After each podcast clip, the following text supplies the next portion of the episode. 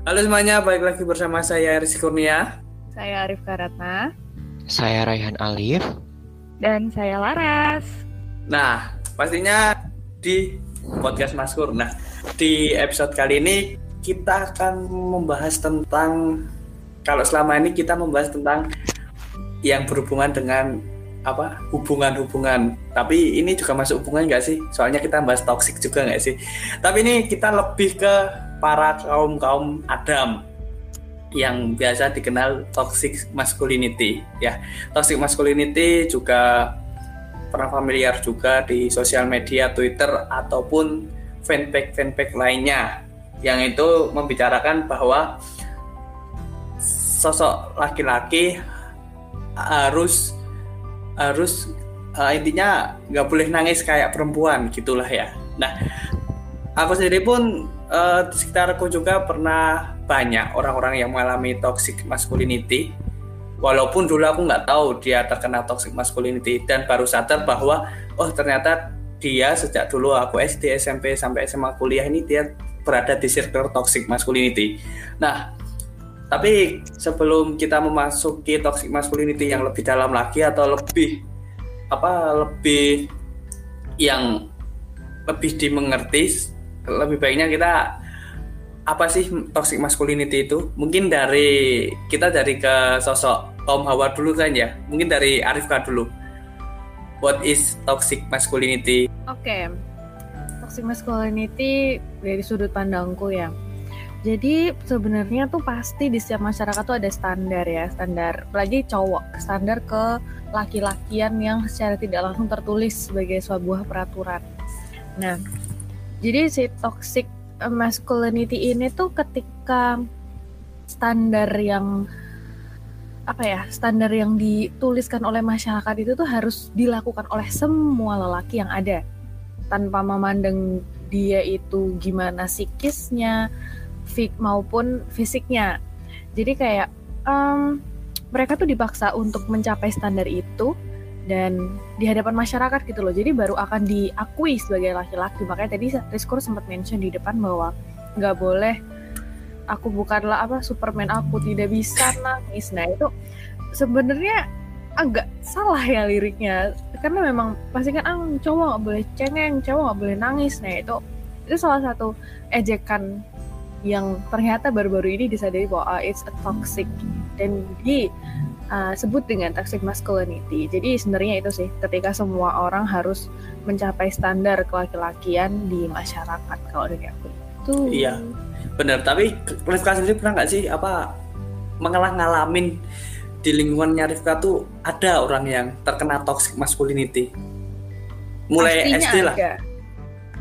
Pernah ada. Kalau dari SD mungkin aku dulu nggak tahu ya sampai SMP gitu apa sih ini? Maksudnya ya memang fitrahnya mungkin seperti itu. Jadi aku kadang menganggap itu bahwa itu fitrah gitu tapi setelah setelah beranjak dewasa sih ilah dia dewasa aja beranjak besar sudah agak berumur tuh baru menyadari bahwa memang ada beberapa hal yang dipaksakan gitu loh. Hmm, dari iya, si iya. lelaki-lelaki ini gitu. Jadi mungkin aku SD ataupun SMP nggak menyadari adanya itu karena memang itu hal biasa. Nah jeleknya itu loh ketika sebuah fenomena toksik ini dijadikan hal yang biasa di masyarakat. Tuh. Bener, bener-bener sih kayak sekarang kan uh, mungkin ini ya apa aku juga pernah bukan aku bukan masuk ke ranah toxic masculinity tapi kayak di mana di fase itu saat kita main sama cewek saat kecil ya kan saat kita kecil nih aku hmm. kecil saat cowok main sama cewek nanti dicap bahwa kamu tuh nggak jantan. Kamu tuh kok mainnya Barbie sih? Nah nanti itu ternyata toxic masculinity itu terbawa dari saat kita kecil.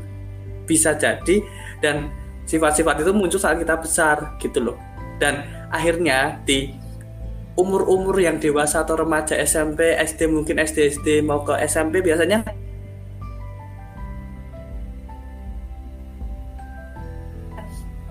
kok kamu sifatnya kayak gini beda sama laki-laki yang lain Nah, itu kan sudah termasuk. Nah, tapi nih kalau menurut Mbak Lara sendiri dari pandang Mbak Lara sendiri, Mbak Lara sendiri itu pernah nggak sih uh, berada atau nggak bukan berada sih, maksudnya ada teman-teman yang sekitar Mbak Lara terkena toxic masculinity dan Mbak Lara tuh menghadapinya gimana? Oke, Em, dari apa ya? Mungkin kayak aku mengenal istilah toxic masculinity-nya itu semenjak aku ketemu sama temen aku dari SMP. Jadi ada eh, seorang temen aku yang mungkin dulu dia belum berani ya menunjukkan kayak sisi eh, apa namanya sisi yang mungkin beda dari cowok tulen pada biasanya kayak gitu. Tapi orang itu asik-asik banget kayak eh, aku sama dia juga sering bercanda. Kita juga kebetulan satu tempat les juga dan kayak apa ya istilahnya mereka juga biasa aja loh dan mereka juga pernah apa ya istilahnya si cowoknya ini teman aku ini pernah bilang kayak kok gue kayak ngerasa gue bukan diri gue ya kayak gitu loh. Tapi pada di, sisi lain dia juga ngerasa dia nggak terlalu suka dengan sisi yang kecewe-ceweannya itu sometimes ya. Terus dia di sisi lain juga dia ngerasa tapi di saat gue tidak eh, apa namanya tidak melakukan hal itu gue merasa tidak nyaman nih gue merasa bukan gue kayak gitu loh. Jadi eh, ada banyak hal faktor yang mungkin juga orang-orang seperti itu berpenampilan seperti itu. Tapi pada dasarnya ya, pada dasarnya itu pun juga tidak terpengaruh dari lingkungan juga, bisa juga dari dirinya sendiri yang merasa mungkin eh, apa namanya, kok ini bukan gue ya kayak gitu. Seharusnya gue seperti ini, seharusnya gue seperti itu kayak gitu. Nah terus, Iya, benar. nah terus waktu pas Feeling sama eh, diri sendiri. Iya benar. Terus waktu itu semenjak masuk SMA, mulai tuh dia menunjukkan sisi di mana eh, kayak ngerasa kayaknya gue cocok deh pakai baju yang eh, rada kecewe-cewean nih, rada feminim kayak gitu. Terus waktu itu dia sempat kayak eh, istilahnya kalau orang eh, orang-orang bilang rada melambai gitu, udah mulai melambai nih gini-gini gini. Terus banyak yang bilang ih cowok kok kayak gini, ih cowok kok kayak gitu sih kayak gitu. Soalnya lo nggak boleh kayak gini. Cuma kalau aku pribadi ya, kalau aku sebagai orang yang se apa ya seteman sama dia, selingkungan sama dia, dia orangnya asli nggak kayak gitu kok. Maksudnya dia juga fine fine aja gitu dan tidak apa ya, tidak merepotkan orang lain, tidak merugikan orang lain. Jadi pendapatku Hmm. selama memang itu tidak merugikan orang lain dan dia nyaman dengan hal itu ya nggak apa-apa kayak gitu. Karena dia waktu itu juga sempet tanya sama aku kayak kira-kira lu nyaman nggak sih di deket gue kayak gitu. Kayak dengan diri gue yang seperti ini nih kayak gitu ya aku bilang aja ya kalau selama lu nyaman dan lu bisa mengekspresikan apa yang lu rasa tanpa harus memikirkan uh, kata-kata orang yang jelek menurut lo it's okay aja just, just easy going tapi kayak jangan sampai uh, lu ngerasa terintimidasi sampai-sampai lu menyalahkan orang lain kayak gitu padahal kan itu diri lo sendiri kayak gitu yang ngebentuk jadi jangan sampai juga orang lain nyalain lu terus malah lu istilahnya melampiaskan juga ke orang lain kayak gitu istilahnya lu harus buktiin juga kalau diri lo tuh juga bisa lebih dari apa yang mereka bayangkan kayak gitu. Iya. Jadi kadang-kadang toxic masculinity ini masih di apa ya masih dipikir oh ini kayaknya penyakit nih kayak gitu. Oh ini kayaknya eh, apa namanya hal-hal yang mengganggu banget padahal kan itu udah jadi pribadinya mereka gitu loh. Padahal udah apa itu hak mereka mau jadi apa kayak gitu loh. Dan ibarat kata aku pun sendiri ya, dulu tuh aku tomboy banget. Aku dulu tomboy banget, suka banget hal-hal yang berbau-bau cowok. Dan menurut aku itu aku banget kayak gitu loh. Jadi saat orang-orang bilang, eh kok lo tomboy sih, ini kan punya cowok, soalnya lo nggak boleh kayak gini gitu. That's kayak kenapa gitu loh, why? Lo juga gue nyaman, gue tidak merugikan lo gitu loh sebagai temen gue kayak gitu. Jadi it's okay sana aja. Cuma memang yang namanya toxic ya, kayak kebiasaan orang-orang yang menganggap itu tuh hal-hal jelek gitu. Padahal tidak sama sekali, karena kan itu hak setiap orang kayak gitu. Memang kayak di dalam agama ya, kalau kita membahas agama, oh eh, soalnya cewek yang ke cowok-cowokan nggak boleh cowok yang ke cewek-cewekan nggak boleh kayak gitu tapi pada dasarnya juga kalau misal ditanya kita mau apa enggak sebenarnya juga kita nggak mau gitu loh tapi memang karena ada diri sisi kita yang emang seperti itu mau gimana lagi gitu loh. karena balik ke diri sendiri Mm-mm. itu sih Iya, benar-benar banget. Tapi Mbak Laras sendiri itu ini apa? Selama mungkin ya selama pendidikannya Mbak Laras dari TK, mungkin TK atau enggak mulai dari SD aja di SD sampai sekarang tuh menemukan sosok laki-laki yang mengalami toxic masculinity, eh, masculinity. banyak banget banyak banget jadi aku tuh kan dari kecil pindah-pindah ya Discord dari kecil tuh aku Mm. sering pindah-pindah pulau lah kayak ke Kalimantan pernah ke Sumatera juga pernah ke Jawa Timur Jawa Tengah juga pernah kayak gitu jadi kayak udah banyak banget relasi-relasi aku teman-teman aku yang emang apa ya nggak cuma satu dua orang lah ada banyak. Dan menurut aku itu juga udah jadi hal wajar sih kalau menurut aku ya untuk di era sekarang loh ya. Karena kan orang-orang sudah mulai open minded lah ya gitu. Apa apa yang ditemukan sama orang lain apa yang menjadi hak orang lain. Gitu dia harus bisa lebih respect. Banyak sih kurang kayak gitu. Um, iya sih, ya sama. Kita sama.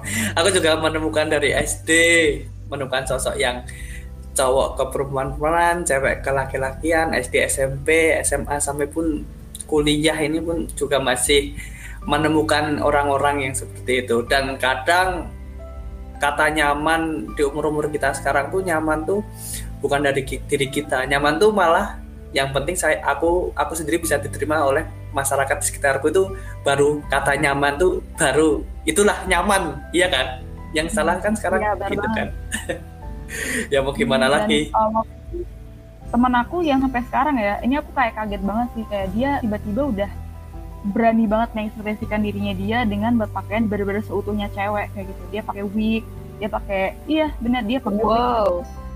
apa namanya pakai dress. Dan apa ya aku juga tidak bisa menyalahkan sepenuhnya ya karena itu hak haknya dia kayak gitu.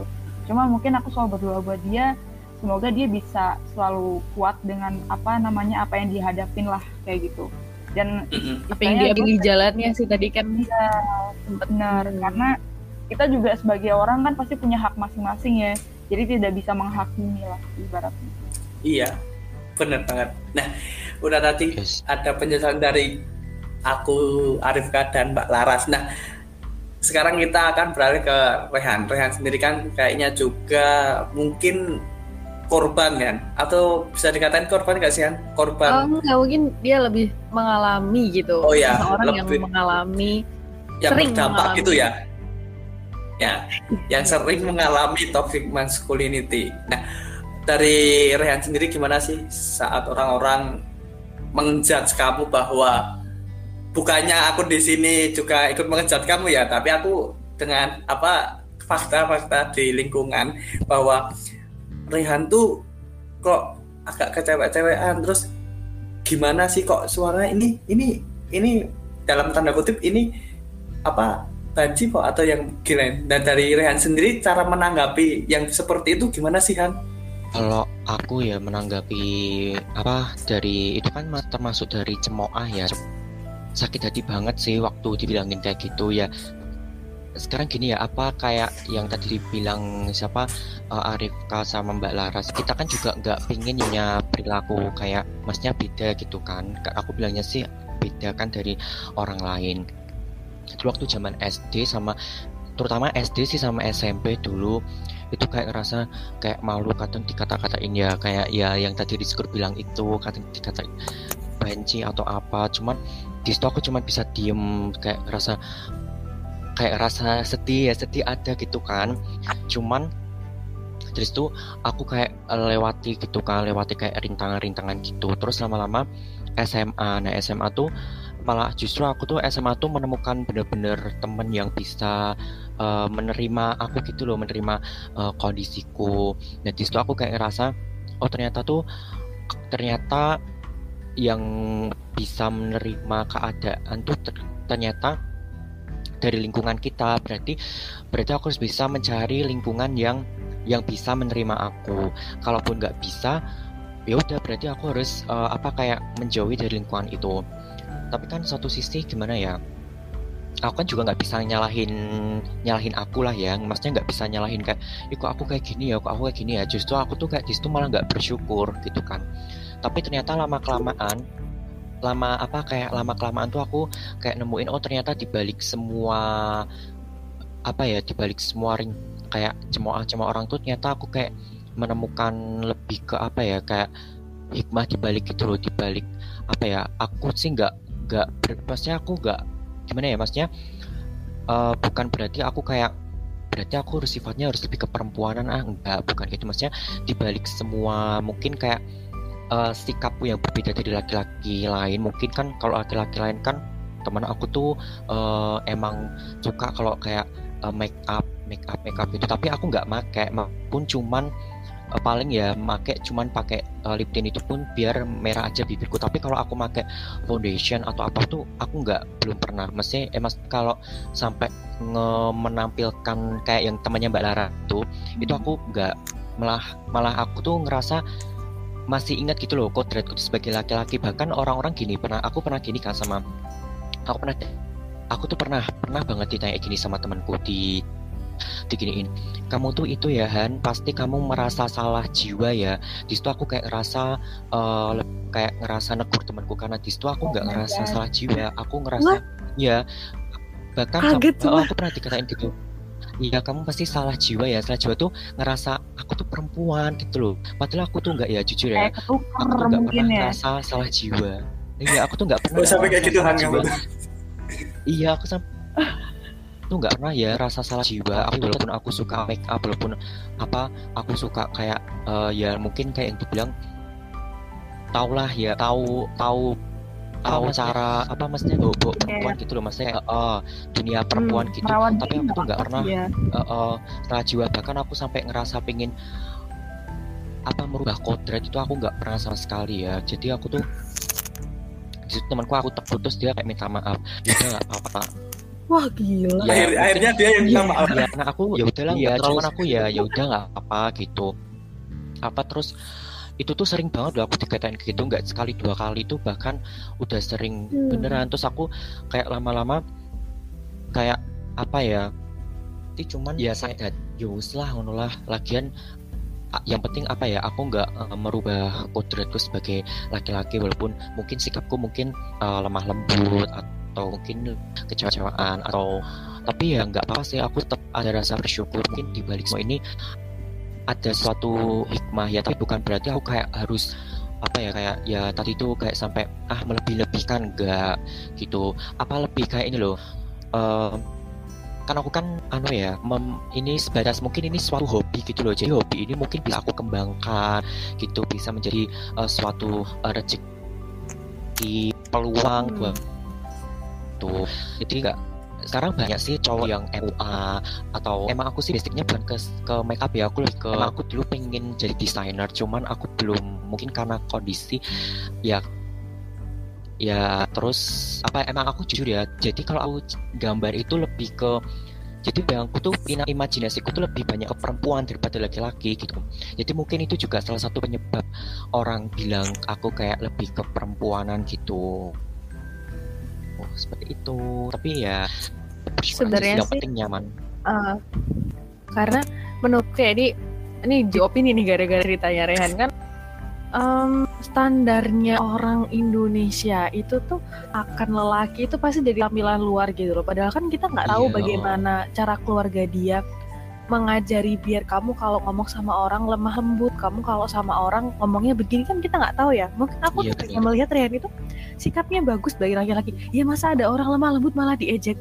Aku tuh kadang dengan orang-orang kayak gitu yuk kue jadi selanang ya ngomong kira kayak ngono. Gitu oh. memang apa salahnya ngomong hati-hati? Gak seneng. Terus aku juga agak sedih sih sebenarnya. Cowok cewek yang boy itu lebih diterima di masyarakat daripada cowok yang agak melambai gitu. Sebenarnya kan sama nih ya cowok cewek yang yang kayak cowok sedangkan cowok yang kayak cewek sebenarnya itu sama cuman karena gara-gara si stigma masyarakat bahwa lelaki itu harus laki gitu. Jadinya kamu kayak ke spotlight banget gitu loh saat ketika cowok tuh suka skincarean pakai parfum aja udah. Kok parfummu baunya manis sih Kas, iya. ada aja maksudnya yang dijadiin padahal judgement gitu. padahal kayak kan? kayak kakakku aja ya abangku aja. Dia kan kayak berberlaki macu gitu. Tapi dia juga tetap pakai skincare loh. Maksudnya dia tuh juga tetap iya. menjaga dirinya dia. Dia pakai hand body pakai uh, pelembab. Kayak ya tetap aja pada dasarnya kan merawat diri tidak masalah. Kayak gitu. Toh juga kayak yang tadi bilang hmm. Kiraihan kayak ngomong lemah lembut emang why gitu. Emang cowok harus kayak reak-reak ya gitu ya. Kalau ngomong woi gitu kan nggak juga eh gitu tapi uh, uh, sih. Bahkan uh, ya ibu tuh gini loh pernah bilang aku gitu kamu tuh kok pokoknya ibuku bilang sama aku kalau jadi laki-laki tuh yang bersih yang wangi. Nah dari situ aku kayak oh berarti ibuku aja bilang kayak gitu sama aku suruh jadi laki-laki yang bersih sama wangi. Soal ibu suka kalau lihat laki-laki bersih sama wangi. Nah apa ya bahkan pernah bilang ini ya sama ibuku kan dulu tuh ada pelajaran biologi kan aku cerita ya hmm. kalau cowok pokoknya kromosom cowok itu XX gak sih eh X atau Y ya Aduh lupa. XXX ya gitu intinya Udah oh, lupa. intinya itu oh, intinya itu Kamu kenapa Nah, membalik ke zaman SMA kan? Iya, eh, sebentar aku cerita bentar kan. Nah terus Iya. aku gini, sa- aku cerita sama ibu apa sebenarnya aku agak ada kelebihan hormon ya bu. Soalnya katanya, tapi aku nggak tahu ya ini. Mungkin sedikit katanya aku pernah kata guru biologiku gini, kalau kelebihan hormon nanti apa mungkin suaranya lebih ke cewek-cewekan, terus payudara membesar, terus apa gitu.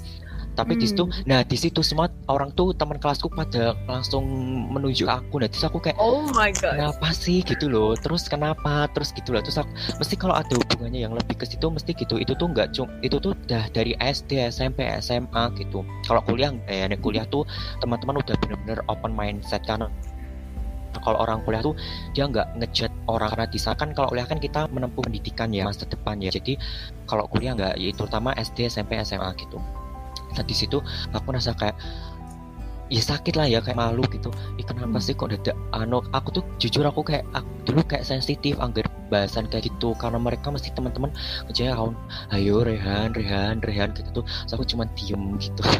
Ganggu banget ya sebenarnya kayak gitu-gitu ya suara-suara. iya. Habis itu aku ceritakan sama ibuku ini ibuku ibuku bilang "Ap- abuku cuman lah piye gitu kan. Yaudahlah bu apa-apa lagi. Aku juga masih apa ya menganggap aku yo nggak mesti nggak salah salah salah jiwa gitu loh yang sampai dikatain temanku gitu dan sebagainya. Dulu aku malah pernah dikatain ah pokoknya dulu tuh hujatan-hujatan tuh banyak tapi aku nggak mau inget-inget lah ya nanti malah nggak baik kan. Yang penting ya kata kalau kata dosenku gini nggak apa-apa orang menjatuhkan kita itu uh, motivasi kita lebih baik lagi. Terus aku dari itu kayak ter apa ya yaudah ya nggak apa-apa. Toh belum tentu orang yang ngejat kita apa ya maksudnya sebagai kita lakukan perilaku itu menurut aku masih terbatas itu loh. Nggak sampai aku tuh merasa merubah kodratku sampai penampilan ya benar menyerupai itu enggak. Cuman mungkin aku lebih ke perilaku perilakuku masih ya mungkin ya yang ya apa ya gimana ya penjelasannya? Ya mesti Mbak- Rizko sama Laras tau lah yo. Gitu. Apa tapi nggak sampai sampai aku pengen aduh pengen operasi nih sampai pengen sampai ya gitulah tahu nggak sih? Enggak aku nggak Hmm. suka. Cuman perilakuku ya aku cuman suka aja suka oh aku suka sama ini loh. Eh, maksudnya suka sama kayak tadi yang aku bilang make up atau ya yang berbau perempuan tapi masih ah, menurut aku masih standarnya sih. Maksudnya nggak sampai berlebihan banget enggak kalau aku ya aku pribadi kan itu semua penilaian itu tergantung dari orang orang di sekitar aku dari teman-temanku juga Iya benar benar. Soalnya juga kadang-kadang kan orang lain cuma melihat apa yang kita pakai gitu kan. Sebenarnya orang-orang juga nggak ngerti lu nggak ngerti hidup gue gitu loh. Maksudnya apa yang kita laluin, apa yang kita rasakan, dan apa yang coba kita pertahankan buat diri kita sendiri itu kan ada banyak gitu loh. Ada banyak visi yang membuat kita menjadi seperti itu. Dan itu tidak bisa diomongkan secara apa ya? secara logika yang ibarat kata lu harus merubah sekarang juga juga nggak bisa coy kayak gitu. Itu udah apa ya ibarat kata tuh kalau orang-orang psikolog bilang juga kepribadian kita itu sudah ada saat kita lahir kayak gitu. Jadi mau bagaimanapun kita ya ini diri kita kayak gitu loh. Dan yang emang bisa Iya, merubah oh, tuh ya diri kita sendiri kayak gitu bukan orang lain kayak gitu. Jadi sangat menyakitkan sih sebenarnya kalau dibilang kayak salah jiwa kayak gitu. Tadi kayak kayak lu tahu apa lu Tuhan kayak gitu. Emang ketuker sama siapa? Coba Rehani salah jiwa eh dulu tuh eh, aku tuh dulu Kayak kayak film FTV kan kan. sering loh dikatain gitu. Kamu bukan ya sama gini sering dikata-katain gitu aku cuma diem. Terus tapi lama-lama aku kayak bodo amat malah sering tak bercandain gitu ya. Karena aku wes kayak ya wes lah ini diriku nyaman. Lagian terus aku juga apa ya nggak memberikan sisi negatif lain, kan? iya oh Mm-mm. Iya iya. nyatanya ya teman-teman malah ya nggak menjauh malah malah nyaman gitu Ya, emang kenapa harus menjauh gitu? Aku tuh bingung sama orang-orang Iya. yang memaksakan kehendak dia ke orang lain gitu. Dan mungkin ini ini ya, um, ini mungkin opini tambahan atau diskusi tambahan buat kita. Aku kadang, aku tiba-tiba tadi ketika Rehan bercerita, aku tuh berpikir bahwa orang-orang yang maskulinitas beracun ini tuh kadang-kadang mereka yang me- menganut yang atau nggak memaksakan standarnya ke orang lain tuh um, berkontribusi kecenderungan si cowok-cowok ini tuh untuk memiliki sifat negatif ke perempuan. Jadi mereka jadi underestimate perempuan kan kadang kan cowok merasa di merasa mendominasi gitu. Yang ngasih kalian cowok-cowok ini kadang merasa bahwa I'm stronger than woman gitu loh. Jadi aku kadang sedih melihat mereka ngabers-ngabers tuh yang yang selalu ngejat cowok-cowok skincare biasa kan ada di ada di TikTok gitu orang-orang skincare nanti komennya tuh ada aja tuh yang dibilang Iya. iya kan kamu mesti menemukan gejala itu kan bahkan eh, bahkan aku aku, aku Hmm. tahu sih seleb TikTok itu yang Bener, cowok bener, dia bener. sering review skincare terus dibandingin sama jadi gini aku agak terus hubungannya apa gitu loh. jadi gini di video itu satu cowok cowok skin ya yang pakai skincare itu oh, apa ya dia sok nge-review nge-review nge-review nge-review skincare kok di TikTok itu cowok. Terus bawahnya itu video eh, kayak kuli cowok tapi nggak pakai baju. Dia baru nggak tahu angkat-angkat apa tapi badannya kayak kena oli-oli terus kayak dibanding-bandingin gitu loh. Kayak ya itu kayak mungkin contoh dari toxic masculinity masculinity itu kan jadi kayak membanding-bandingkan. Kalau cowok tuh ini loh nggak pakai skincare. Kalau cowok tuh harusnya ngangkat-ngangkat besi keringetan pakai terus badannya berlumuran oli lah. Terus hubungannya apa gitu loh. Aku tuh bisa nyimpulin dari video itu sebenarnya dia tuh membandingkan antara cowok yang pakai skincare sama cowok yang eh, pak apa yang sedang pokoknya nggak tahu sih kayak bener-benerin mobil atau Hmm. berlumuran jadi tuh oli-oli apa ya ketika dia tuh nggak bisa terima ada cowok yang lebih bersih cowok yang lebih enak dipandang cowok yang menyukai menyayangi dirinya sendiri lebih dari dia gitu loh. Jadi menurutku problem skincare dengan laki ini lelaki ini never ending story gitu. Beneran deh. Ayo aja yang mungkin kayak ini kali ya kayak yang dibilang sama Raihan tadi tuh kalau cowok berlumuran oli tuh kayak maco kayak gitu kayak laki nah gitu. nggak mau. Lumuran oli macam skincarean lah. Ini dikira ikut panjat pinang kan beruman nah oli ya kan? Terus kuat. Terus Iya. dia nggak ada otot otot-ototnya sama urat-uratnya kelihatan semua gitu. oh laki banget nih. Aduh. Emang- iya bener tadi kalau kita ngomong toxic masculinity ya kan? Pasti dari cerita Rehan tadi dari yang opini-opini dari Mbak Laras aku sama Rehan dan Arifka juga ya kan? Terus mungkin ini ya sebelumnya apa pasti toxic masculinity itu ada penyebabnya. Nah menurut kalian nih satu penyebab yang terjadinya toxic mas mm, masculinity. Kalau menurut aku sendiri mesti faktor lingkungan yang pertama. Biasanya entah itu dari kecil biasanya ke lingkungan kalau kita dari kecil kita main sama cewek mungkin itu bisa ke bawah sampai besarnya ya kan? Atau hilangnya kalau menurut dari aku faktor lingkungan tapi kalau menurut dari Mbak Lara sendiri satu penyebab terjadinya toxic masculinity Oke, penyebabnya salah satu mungkin tadi udah sempat diceritain sama Rifka ya awal-awal.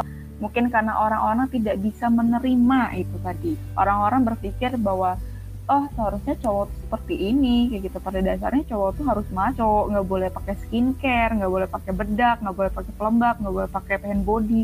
Pokoknya cowok tuh harusnya kayak em, sawo mateng, terus berotot, eh, berurat gitu kan. Kayak gitu. Terus kalau ngomong tuh suaranya harus berat kayak gitu. Jadi ada beberapa apa namanya hal-hal yang kebiasaan tuh.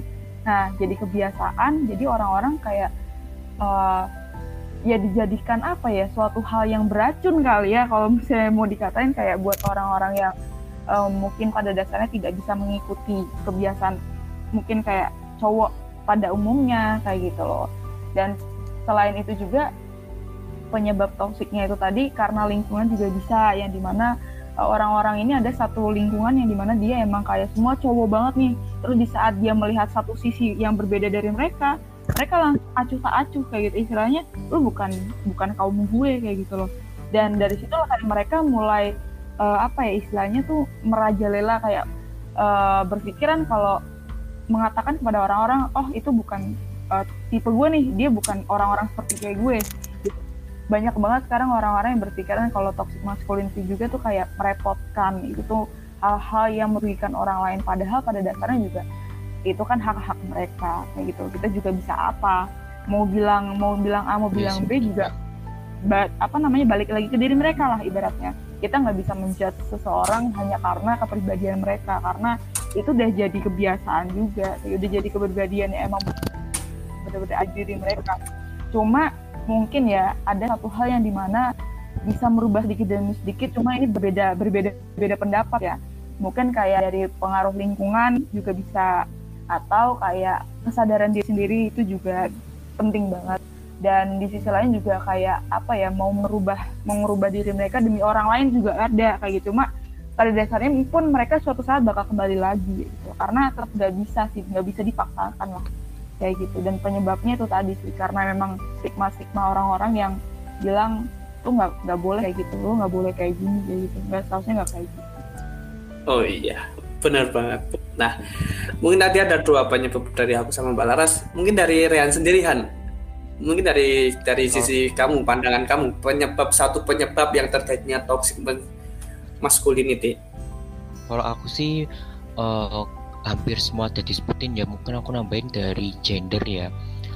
Jadi kayak kalau di Indonesia bahkan di tempatnya bapakku sana kan aku pernah cerita ya itu tuh dia di sana tuh masih namanya tuh ya itu masih gender jadi kalau ya benar nggak bukan menyalahkan sih emang benar kalau laki-laki itu emang harusnya begini begini tapi di sana tuh kayak menurut aku tuh udah nggak ya aku cuma pakai hand body ya.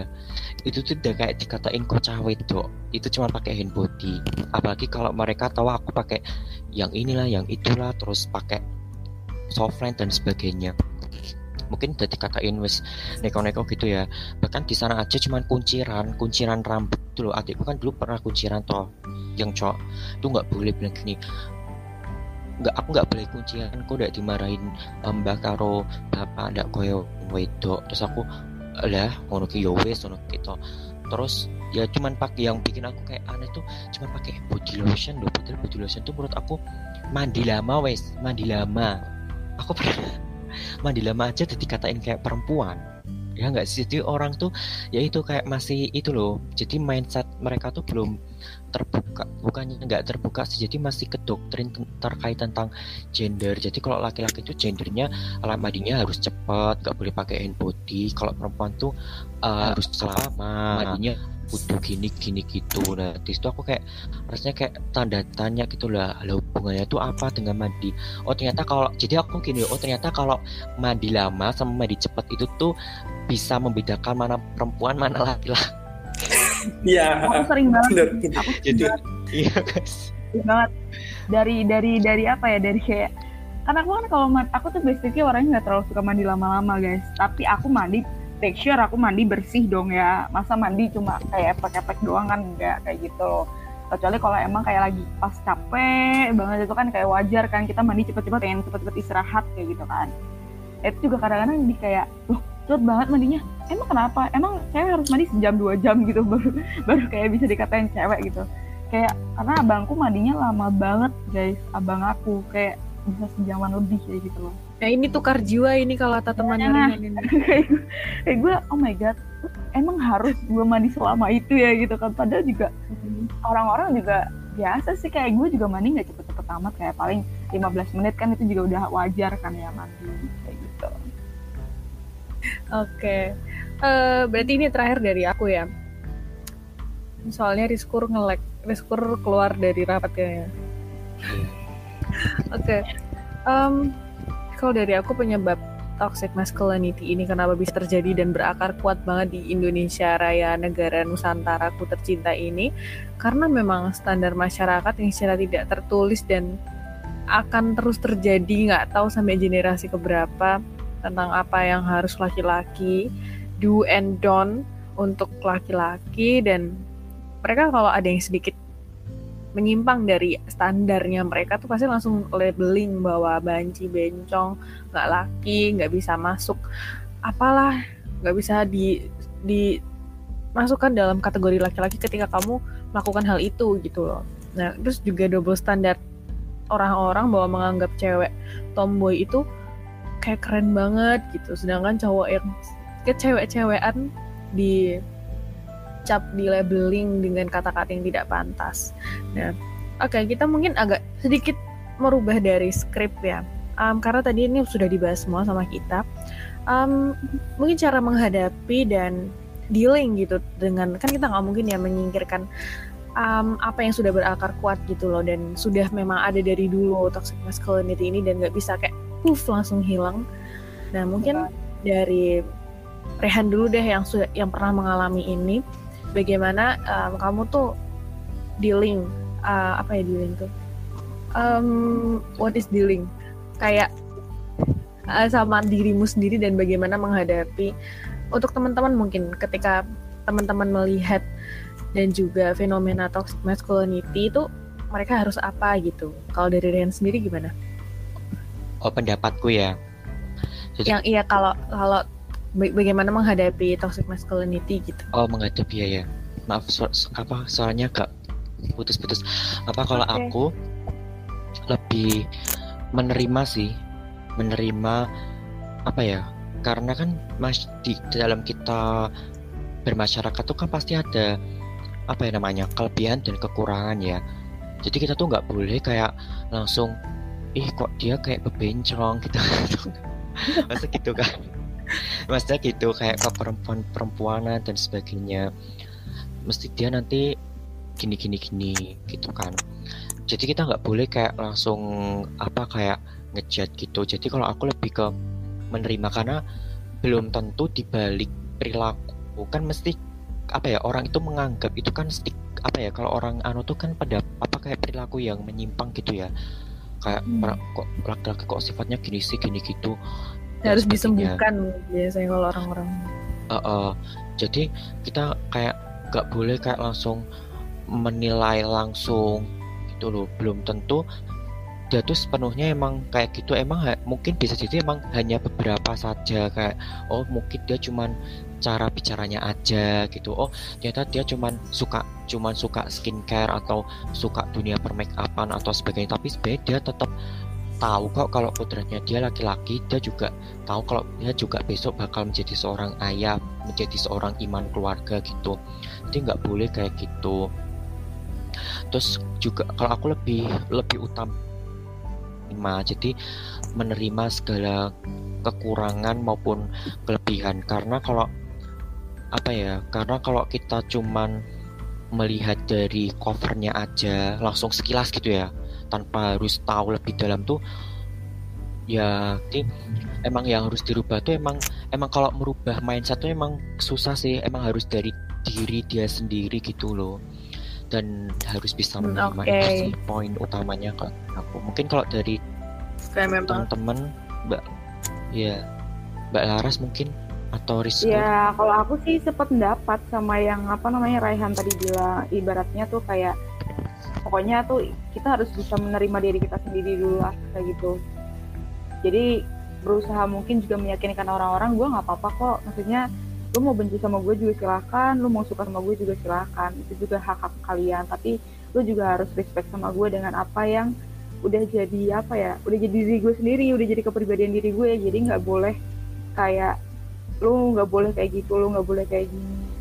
Kayak mau ini kan negara bebas gitu loh bebas berpendapat bebas apa ya istilahnya memilih agama pun juga kita bebas. Jadi jangan sampai juga orang-orang kayak selalu beranggapan ini pokoknya nggak boleh apalagi sampai menyingkirkan kayak gitu. Kayak lu nggak boleh tinggal di sini lagi deh kayak gitu. Kayak lu bukan uh, apa namanya orang-orang pada umumnya nih kayak di sini kayak gitu. Jadi kayak kita juga harus bisa menerima diri sendiri dulu lah paling enggak baru nanti kita juga bisa memberitahu orang-orang kayak gitu. Sedikit demi sedikit memberikan edukasi juga. Benar banget. Iya. uh, ini tapi sedikit mendapatkan ya teman-teman. Oh, apa boleh. ternyata tuh sedikit menambahkan. Apa kalau aku, pendapat aku toxic toxic masculinity itu tuh tidak hanya sebatas perilaku standarnya laki-laki tuh harus kayak gini harus maco. Ternyata toxic masculinity itu bisa kayak kekerasan juga loh. Jadi merendahkan martabat perempuan juga ada loh. Jadi dia kayak melakukan kekerasan kekerasan perempuan. Jadi kayak hmm. terus dia hmm. juga bisa kayak apa ini loh? Apa sih namanya? Kayak lebih itu loh. Apa toxic jadi kayak dia tuh itu loh apa aduh aku bingung. Maksudnya kayak suka dengan hal-hal yang kayak gimana? kalau laki-laki tuh harus merokok gitu loh merokok atau ma ah, ma- kasar ya gitu pokoknya ya. sesuatu standarnya oh, kasar gitu.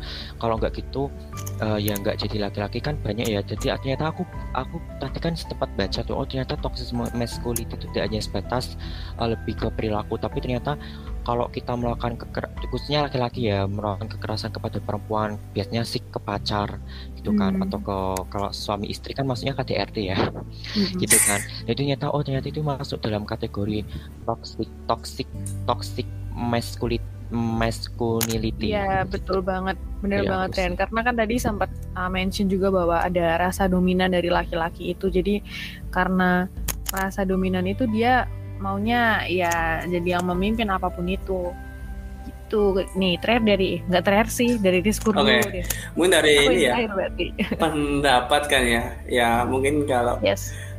ya kata toxic masculinity ini sudah jadi fenomena di masyarakat umum kan ya jadinya menurut aku sih kayak mungkin kita harus bisa accept menerima dan cepat beradapta- beradaptasi dan jangan jangan jangan langsung mengejar seorang hanya bertemu beberapa jam.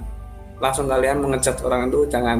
Dan karena kalau memang laki-laki atau perempuan nyamannya seperti itu ya lakukanlah. Terus kalau karena sekarang nyam, mencari kenyamanan di dunia itu sekarang agak susah. Karena nyaman di sini tuh kadang bergantung pada apa tadi dari pendapat pendatangan toxic masculinity. Nah terus eh, kasih mungkin dari Rehan Mbak Laras dan Rifka mungkin ada nggak sih kuates suatu kuates buat teman-teman yang atau yang sedang mengalami toxic masculinity atau orang-orang yang suka menjudge atau orang-orang yang suka menghakimi orang yang toxic masculinity? Mungkin kalau dari aku eh kuatesnya ya kalau kalian lihat dari covernya kalian tidak akan mengenal orang itu lebih dalam lagi. Itu sih. Kalau menurut dari Rifka dulu deh. Oke, uh, sama nambahin tadi mungkin ya lebih. Uh, untuk uh, orang-orang tuh jangan sering mengkotak-kotakan dan labeling orang dengan se- sebuah label yang buruk dan know your boundaries gitu loh, tahu batasan, know your limit. Dan juga untuk para mungkin ada yang satu apa ya pernah mengalami hal yang sama seperti Rehan.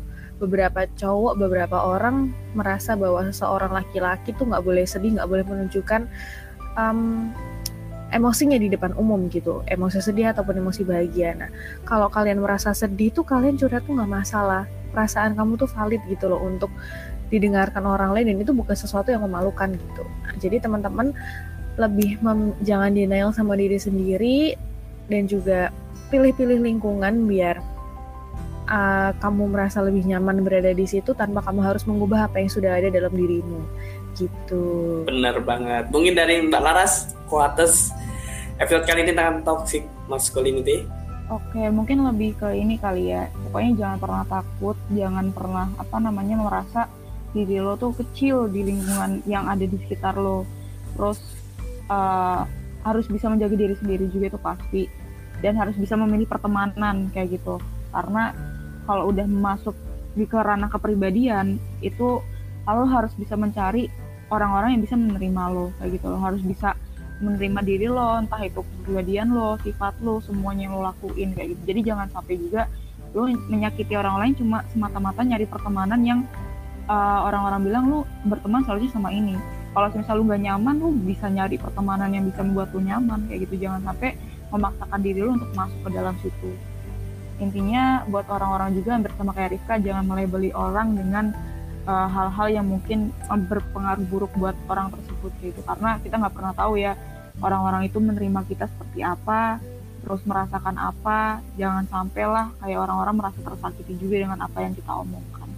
Gitu. Pokoknya keep going keep strong buat uh, teman-teman di luar sana dan tetap jadi diri sendiri itu penting Nah, bener banget. Nah, ini yang terakhir dari Mas Rai. Mungkin ini ya dari Rehan sendiri karena Rehan pernah mengalami mungkin bukan kuates sih, tapi mungkin Pesan. bisa berikan kayak semangat atau pesan buat teman-teman yang sering menghujat atau teman-teman yang masih ada di circle toxic masculinity. Ya? Oke, kalau dari aku mungkin lebih ke pesan ya. Jadi untuk teman-teman mungkin yang pernah merasakan seperti aku, mungkin ya jangan berkecil hati. Mu- Ada sih rasa sedih tetap ada, tapi jangan jadikan rasa sedih itu menjadi kebencian yang akhirnya menjadi dendam atau penyakit hati dalam hidup kamu. Kalau sumpahnya ada seorang yang menghinamu atau merendahkanmu, buktikan dengan keyakinan dan kemampuanmu bahwa kamu tuh lebih baik dari dari mereka gitu.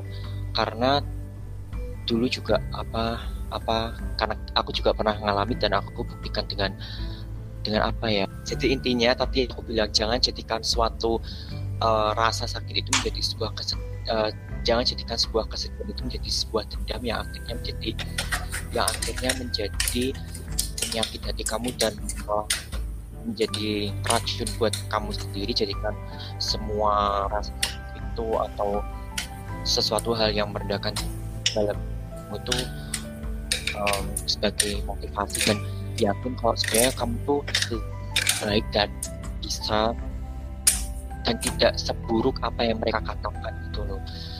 Yang ya bener sih tetap strong cintailah dirimu dan tebarkanlah kebahagiaan di lingkungan. Oke, iya benar-benar banget.